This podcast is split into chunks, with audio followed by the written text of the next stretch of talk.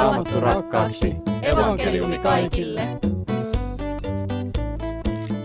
Tervetuloa kuuntelemaan Suomen evankelis-luterilaisen kansanlähetyksen tuottamaa avainkysymyksiä ohjelmaa, johon kuka vaan voi lähettää kysymyksiä ja melkein tekisi mieli sanoa, että mistä vaan, koska kysymyksiä voi lähettää niin paperipostilla kuin sähköpostilla tai avain, avaimia.netin palautelomakkeen kautta tai sitten puhelimen kautta.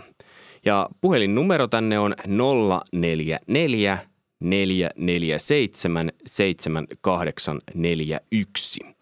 Ja tällä kertaa vastaamassa on paikan päällä täällä Iida Hovi. Tervetuloa. Kiitoksia. Ja Iida vaikuttaa täällä Ryttylässä ja Lahessa käsin ja on mukana juniorityössä ja monelle naama on tuttu myös Donkki-lehdestä. Eikö se näin mene? Kyllä, juuri näin. Mikä sun titteli virallisesti ihan? Mä oon valtakunnallinen juniorityön koordinaattori. Ja toisena henkilönä paikan päällä on Matti Korhonen Uusitie-lehdestä ja Iidaltakin kysyttiin titteli, niin mikä on sun ihan virallinen titteli? No niin, kiitos. Kiva olla mukana. Tota, toimituspäällikkö on mulla, mulla titteli. Teillä on kansanlähetyksessä sanotaan koordinaattoreita ja uudessa teessä on päälliköitä. Joo, kumpikohan korkeimmalla, kun aletaan kattelemaan paperilla nippuja, että kummalla on isompia ja korkeampia paperinippuja pöydällä. Tota, ei mennä siihen nyt tällä kertaa, vaan mennään asioissa eteenpäin, mutta ennen sitä mä haluaisin kuitenkin kuulla teiltä sellaisen kysymyksen, että mikä on ollut, aloitetaan vaikka Iidasta, mikä on ollut sun kysymys aikoinaan, sanotaan siellä joskus nuoruudessa tai uskossa, uskon alkutaipaleilla, että mikä sulla on ollut sellainen raamatun äärellä, että hetkinen, muistatko vielä – No joo, itse lähdin selvittää sitä, tai halusin ymmärtää sen, että miksi Jumala on ylipäänsä luonut meidät ihmiset tänne, että mulla oli tällainen vähän isompi kysymys aikanaan. Sitten sain lukea raamatusta ja ymmärtää, että Jumala on luonut meidät hänen rakkautensa kohteeksi ja tämä on Jumalan hyvä suunnitelma. Muistatko Matti vielä itse, onko sulla ollut tämmöisiä kysymyksiä nuorena? No ehkä, ehkä semmoinen ensimmäinen kysymys niin uskoon tulon jälkeen oli, myös mä muistan, että, että jonkunnäköinen kriisi oli, että, että onko Jeesus Jumala? Että onko, opettaako raamattu oikeasti, että Jeesus on Jumala? Vai, vai onko se vaan niin tämmöinen kristittyjen keksintö, myöhäisempi mm. keksintö? Se, se oli ehkä semmoinen ensimmäinen kriisi ja siitä sitten pääsin hyvällä opastuksella eteenpäin. Mitä tarkoitat opastuksella?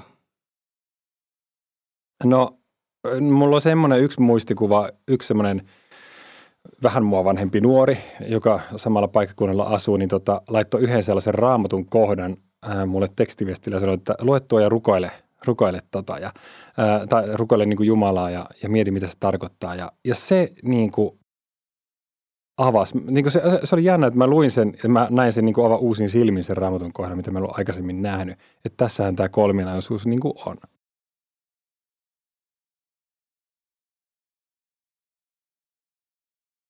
Musta on aivan mahtavaa, että nyt on kansanlähetyksen nuorten maailmasta ja erityisesti junnutyöstä tällä kertaa ja sitten uusi tielehdestä, koska näitä kysymyksiä tipahtelee niin tuolta nuorten puolelta kuin sitten myös tehdään yhteistyötä Uusitie-lehden kanssa, koska teillä on myös tällainen kohta, missä, millä nimellä sitä kutsutaankaan? Joo, lukijan kysymyspalsta, eli meille voi myös lähettää uuteen tiehen näitä – kysymykset, mistä haluaisi haluais niin tietää. Ja sitten me ollaan välillä synkronoitukin näitä, näitä kansanlähetyksen radiotyön kanssa, että sama kysymys on sitten molemmissa paikoissa. Mutta ihan joka viikko näin Kyllä. ei ole.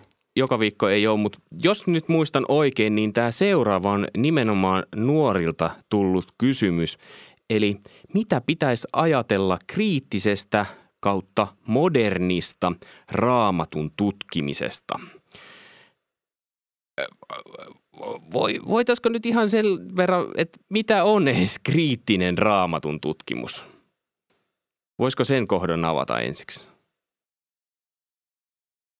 No joo, mä, mä niin ajattelisin että itse ainakin, että tässä niin kuin, se on niin kuin valtavan laaja termi, joka voi tarkoittaa melkein mitä vaan, että, että, että oikeastaan niin kuin jossain määrin me tarvitaan niin kuin kriittistä raamatututkimusta. Se on oikeastaan välttämätöntä jopa uskon kannalta. Mä otan, otan siis yhden semmoisen esimerkin, kun semmoinen niin kuin raamatun tutkimuksen ala kuin tekstikritiikki. Niin se tekstikritiikki pyrkii selvittämään siis sitä, että mikä on se semmoinen alkuperäinen raamatun teksti. Eli nyt kun me ajatellaan, niin kuin, että joku evankelista Markus tai Matteus on kirjoittanut tai Paavali on kirjoittanut, niin meillä ei valitettavasti niitä alkuperäisiä tekstejä ole olemassa, vaan niistä on olemassa vain niin kopioita tai oikeastaan tarkemmin sanottujen kopioiden kopioiden kopioita ja niin poispäin. Ja niitä on olemassa siis niin kuin vaikka kuinka paljon ja ne on vähän niin kuin eri ajoilta. Nuorimmat saattaa olla, tar- nuorimmat tekstikatkelmat vai jotain sata vuotta. Mutta sitten tuolta jostain kaksi, parisataa vuotta, kun alkaa raamatun kirjoitusajankohdasta mennä, niin alkaa olla jo sitten kokonaisia tota, vähän laajempia tekstejä. Niin sitten kun näitä on näitä eri käsikirjoituksia, niin niissä on eroja. Eli niissä ei ole ihan sama. Jossain lukee vaikka, että sitten Jeesus ö, meni, nousi vuorelle ja rukoili. Ja toisessa versiossa oli, että sitten Jeesus rukoili. Ja saadaan hypätä joku sana sieltä pois. No mikä se oli se alkuperäinen versio, mitä se, Jeesus, mitä se Luukas vaikka kirjoitti sinne evankeliumiinsa, niin näitä tekstikäsikirjoituksia vertailemalla tutkijat pyrkii selvittämään, mikä on se alkuperäinen versio. Ja ne aika hyvin onnistuu siinä, että me tiedetään noin 99 prosenttisella varmuudella, mikä on tarkalleen ottaen se alkuperäinen Uuden testamentin teksti. Eli tässä nyt on niin esimerkki vaan siitä, että tämä tekstikritiikki ei ole millään tavalla niin kuin uskoa vastaan, vaan se on oikeastaan välttämätöntä, että me tiedetään, mikä se alkuperäinen raamattu on. Niin me tarvitaan tämmöistä tutkimuksen alaa kuin tekstikritiikki. Haluatko sä Iida Iida, sulla oli heti tässä? sormi ylhäällä, kun kuulit tämän kysymyksen. Joo, kyllä. Ehkä itse kuulen tässä kysymyksessä sen, että on hyvä tarkastella kriittisesti sitä asiaa, että, että mm, onko ihminen olennaisesti ajatellaanko me, että onko ihminen olennaisesti muuttunut viimeisen tuhannen tai kahden tuhannen vuoden tai muun ajan kuluessa. Ja kun puhutaan tästä modernista raamatun tutkimisesta, niin, niin ja sitten toinen kysymys, mitä tässä kuulen, että ajatellaanko me, että se Jumalan sana on Jumalan sanaa alusta loppuun asti, että onko se raamatun sana todella Jumalan sanaa. Että ne on niin kuin ne kaksi tärkeintä tärkeintä kysymystä, niin kuin mitä tälle niin kuin alakysymyksenä itselle nousee. Vai onko niin, että, että, että ihminen on suhteessa Jumalaan ja itsensä samanlainen ollut kautta, kautta aikoin ja historian ja että, että nämä apostolit, jotka kirjoitti Uudessa testamentissa ihmisille, niin onko ne samanlaisia ihmisiä ollut kuin me nytten? Ja ollaanko me samanlaisia ihmisiä, mille Jeesus opetti eläessään täällä maan päällä. Ja niin kuin itse on raamattua lukenut, niin kyllä hyvin nopeasti sieltä havaitsee ja olen havainnut, että me ollaan ihan niitä samanlaisia ihmisiä kuin ne raamatun ajan ihmiset. Eli siinä mielessä mun mielestä ei voida oikein puhua moderneista ihmisistä. Me ollaan ihan niitä samanlaisia ihmisiä. Ja ehkä mä voin sitten jatkaa kohta, vaikka jos Matti haluaa vielä tähän, mutta mä halusin nostaa tämän esille, tämän modernin raamatun tutkimisen, eli se lähtökohta, että ajatellaanko me, että onko, onko ihminen jotenkin suuresti muuttunut, niin itse raamattua lukiessani ajattelen, että ei ole. Eli siinä mielessä ei ehkä voida puhua modernista ihmisestä, mutta tämän voi kiistää. Niin just, joo, mä jatkan tuosta, että tavallaan niin kuin moderni, voisi ajatella näinkin, että, tai joku voisi sanoa, että moderni raamatun tutkimus on niin kuin sellaista, jossa niin kuin on luovuttu siitä ajatuksesta, että Jumala on aina sama ja ihminen on aina sama ja, ja että Jumala on ilmoittanut itsensä niin kuin ihmisille. Että, mutta oikeastaan niin kuin mä, kun mä sanoin tuosta tekstikritiikistä, että se on niin kuin tärkeä, niin sitten on niin kuin, sit voidaan puhua niin kuin asiakritiikistä. Että siis jo, jo, joskus voidaan niin kuin sanoa, että tämä on tieteellistä raamatututkimusta, että me sanotaan, että me kritisoidaan niin kuin tavallaan niitä asioita, mitä raamatussa sanotaan.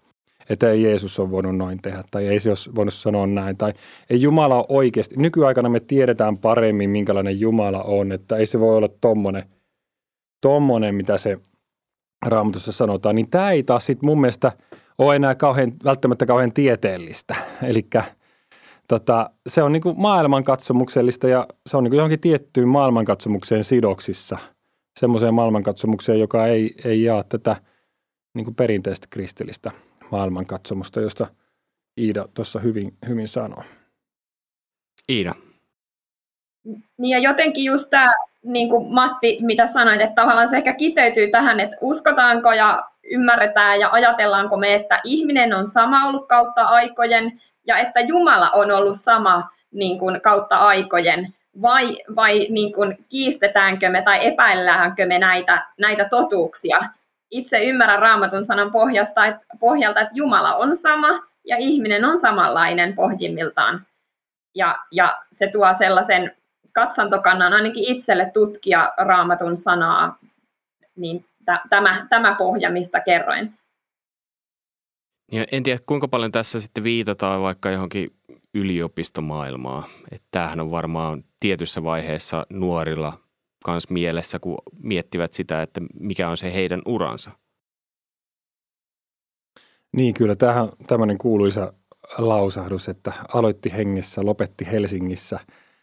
Kun raamatussa on tämä kohta, että aloitti hengessä, lopetti lihassa, niin tota, tämä on tämmöinen vanha – vääntö sitten siitä, että kun lähti Helsinkiin opiskelemaan teologiaa, niin vaikka hengessä aloitti, niin siellä sitten menetti sen uskonsa. Ja monesti siinä, siinä just viitataan näihin niin kuin raamatun tutkimukseen, eli eksegetiikan opintoihin. että meillä Helsingissä on aika pitkät perinteet ollut sellaisesta niin kuin erittäin kriittisestä raamatun tutkimuksesta, jossa niin kuin raamattu revitään palasiksi ja sitten, eikä sillä nähdä semmoista niin kuin – luonnetta, että se olisi Jumalan ilmoitus. Mutta tämä on vain yhdenlaista raamatun tulkintaa ja tutkimusta, että sitä on paljon monenlaista muutakin, jopa meillä Suomessa, mutta varsinkin tuolla Amerikan mantereella, niin tehdään kyllä todella korkealaatuista niin kuin raamatun tutkimusta, ihan siis, siis kristillisissä yliopistoissa. Ja, Yliopistotasolla? Kyllä, kyllä. Ja joo. kristillisissä yliopistoissa? Kyllä, kyllä. Mielenkiintoista. Siihen voisi mennä varmaan enemmänkin siihenkin teemaan, mutta Tämä herättää myös sen kysymyksen, että millä tavalla tietää, mikä on luotettavaa raamattu opetusta. Millä tavalla voi määritellä sen ja miettiä, että mihin menee kuuntelemaan raamattuopetusta, että okei, tämä on luotettavaa. Iida. No omakohtaisesti ajattelen ja ymmärrän näin, että, että lyhyesti sanottuna sellainen raamatun opetus on luotettavaa, jossa tämä opettaja itse uskoo ja luottaa siihen, että raamattu todella on, niin kuin raamatussa sanotaan ilmestyskirjan viimeisissä luvuissa, että raamattu on alusta loppuun asti Jumalan sanaa, mistä ei tule ottaa mitään pois eikä tule myöskään mitään sinne lisätä.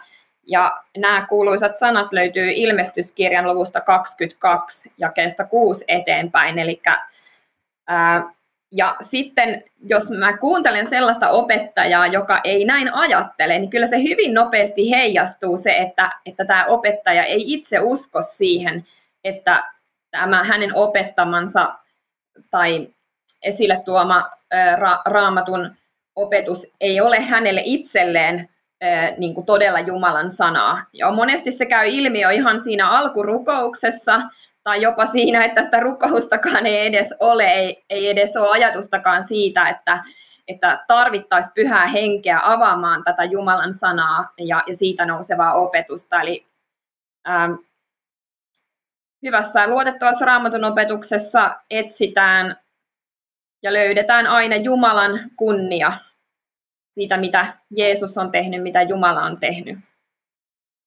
Matti. Raamattuhan kehottaa koettelemaan kaikki profeetat ja raamatun opettajat. Eli jos, tämä olisi hyvä, että, että myös siellä, joka istuu siellä raamattuopetusta kuuntelemassa, niin on, on raamatun tuntemus. Että tota, me voidaan arvioida niitä, niitä opettajia, jotka meille sitä, sitä opettaa, että, että onko tämä nyt, pitääkö sitä paikkansa nyt sen kanssa, mitä raamatussa lukee, mitä siellä sanotaan. Tietysti joskus voi käydä niin, että me me luullaan, että raamattu opettaa jotain ja sitten se, se opettaja opettaa toisin kuin me ajatellaan ja sitten tulee ristiriita, että no kumpi tässä nyt on oikeassa ja joskus voi ollakin niin, että me, minä kuulijana onkin väärässä ja se opettaja on oikeassa, mutta sitten voi olla toisinkin päin, että se kuulija onkin erehtynyt jossain ja, Ja minä, mistä sitten voi tietää, että kumpi nyt on ymmärtänyt niin kuin oikein tämän? Tuossa on erittäin hyvä lähtökohta, minkä Iida sanoi, että, että uskotaanko me, että raamattu on niin kuin Jumalan sana alusta loppuun. Että se, se on ainakin hyvä turvallinen lähtökohta, mutta sitten voi olla tietysti se, että me molemmat uskotaan, että se on alusta loppuun sama ja silti me ymmärretään. No ihan, nyt ei kannata hätkähtää semmoisia, jos, jos tota, niin josta, joku raamatun, vaikka Jeesuksen vertaus, sen yksityiskohta ymmärretään vähän eri tavalla, mutta, mutta tota, sitten jos me edetään semmoisia isompia tulkintoja ja tulkintalinjoja, niin, niin kannattaa ajatella esimerkiksi niin, että jos sä oot ainut ihminen, joka ymmärtää sen tietyllä tavalla – tai jos tämä opettaja on ainut ihminen, joka ymmärtää tietyllä tavalla, niin se todennäköisesti on väärässä. Jos ei kukaan muu kristitty siis ajattele sille, siitä ra- raamatun kohdasta tai varsinkaan se opetuksesta. Et sen takia niin raamattua kannattaa aina myös yhdessä lukea toisten kristittyjen kanssa ja kuunnella myös, mitä muut on siitä ymmärtänyt. Hei, kiitos tosi paljon Iida Hovi ja Matti Korhonen, kun olitte tässä paikan päällä. Teidän kanssa jatketaan taas ensi viikolla ja Mielenkiintoista ensi viikolla on se, että silloin kuullaan sellainen kysymys, joka on myös syksyn Donkkilehdessä. Ja minä olen Mika Järvinen ja toivotan oikein hyvää ja siunattua viikonlopun jatkoa ja sanon moi moi. Raamattu rakkaaksi, evankeliumi kaikille.